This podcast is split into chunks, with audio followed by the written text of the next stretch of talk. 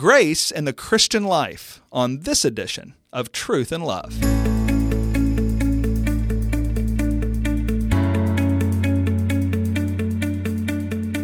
I'm Heath Lambert, and you're listening to Truth and Love, a podcast of the Association of Certified Biblical Counselors, where we seek to provide biblical solutions for the problems that people face.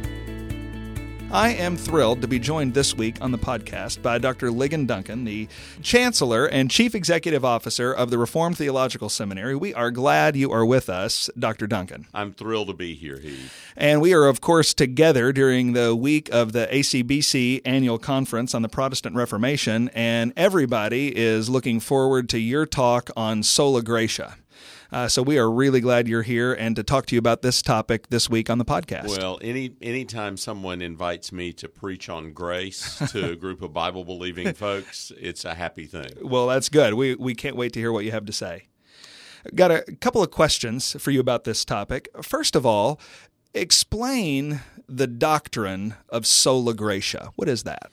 Well, what we're trying to emphasize is that salvation is something that not only does God initiate, uh, he accomplishes, and and that means that we don't look to ourselves for salvation. As, as Christians, we don't believe in self salvation. Mm-hmm. Uh, we don't look to our worthiness. We don't look to our efforts. We don't look to our works. Uh, we don't even look to our faith as the basis or the ground of our salvation. Our faith is the way we receive mm-hmm. salvation, but we, we view salvation as a gift. It is a gift, it is a grant of God's love and goodness and grace to his people in Christ Jesus. And so, uh, salvation from beginning to end is the provision of God, mm. and it's all of grace, it's a gift. Now, when we use the phrase sola gratia, that is, of course, a Latin term which harkens back to a certain historical context. Give us some background on the historical context of this term and why it was such an important doctrine, particularly at the time of the Reformation. Well, it, it, in in the Reformation time, there was a prominent stream of theology in the Roman Catholic Church that was emphasizing that salvation was something that was um, there was a syncretism in salvation. There was a contribution on the part of God, and then there was a contribution on the part of the person. And and there were various formulations of this. You know, there there were there were what you might have called semi Pelagians and semi Augustinians.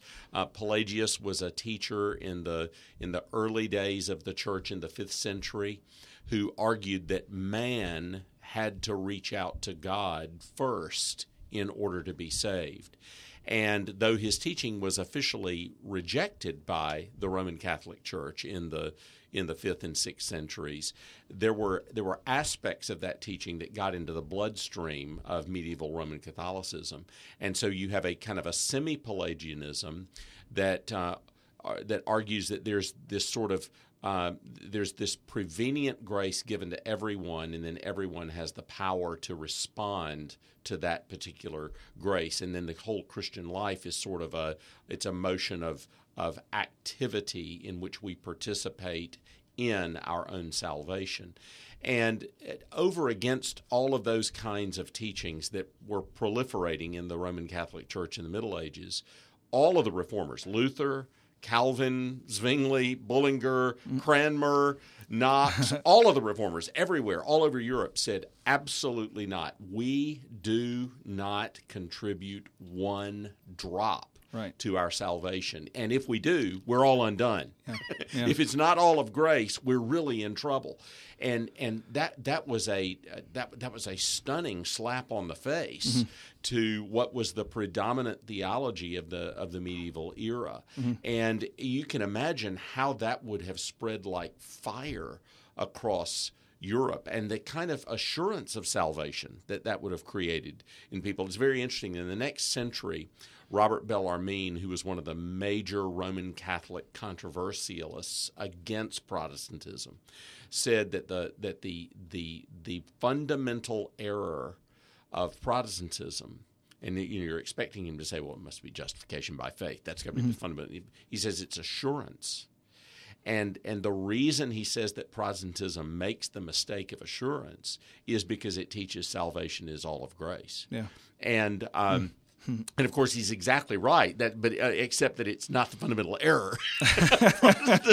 he's really put his finger right. on something that if you believe that salvation is all of grace, you can have assurance. Mm-hmm. But if you don't, you can't. Yeah. Because if we could lose our salvation, we would. That's right. If we could mess it up, we would. That's right. If we have contributed something to it, then there's clay that has been mixed in with the gold mm. and the solid foundation of grace. And so the, the, the reformers very helpfully clarified the Bible's teaching to that generation who had been confused by Roman Catholic uh, magisterial teaching for mm. a thousand years on those subjects. Mm. That's what. Aren't you so glad you're a Christian? Amen. My goodness, praise the Lord. Amen. So even on assurance, there, that's a beautiful reality that you're talking about. I want to be sure that people who are listening to this know that this has everything to do with their life right now today. So we have thousands of people that'll listen to this in 50 countries. There might be a French pastor, a British housewife listening to this, and they might wonder, okay, that doctrine of grace, how does that matter to me right now today? What would you say to that person? Well, there are several ways that it matters to us. One is what what God begins, He completes. Mm. You know, God. If if if God has to save us by grace from the beginning, he saves us by grace to the end. Yeah. And in, in the Christian life, all of us get to places mm-hmm. where where we realize that if it depends on us, we're not going to make it. Right. And just knowing and having confidence that God began by grace, He saved us through His own gift. It was through His own initiation and His own accomplishment, and He continues that. He won't He won't let us go. Um, he will hold me fast. Mm. Matt Merker has yeah. us sing, and that that's a message of of the ongoing grace yes. of the Christian life. For my Savior loves me so; mm. He will hold me fast. That's really important for us to know, yeah. because there there are times when we know I can't hang on to God right now, yeah. And and the Lord hangs on to us by grace. You're listening to Truth and Love, a podcast of ACBC. If you'd like more information about Dr. Duncan and his ministry, you can visit him at rts.edu. And if you'd like more information about ACBC, you can find us at biblicalcounseling.com.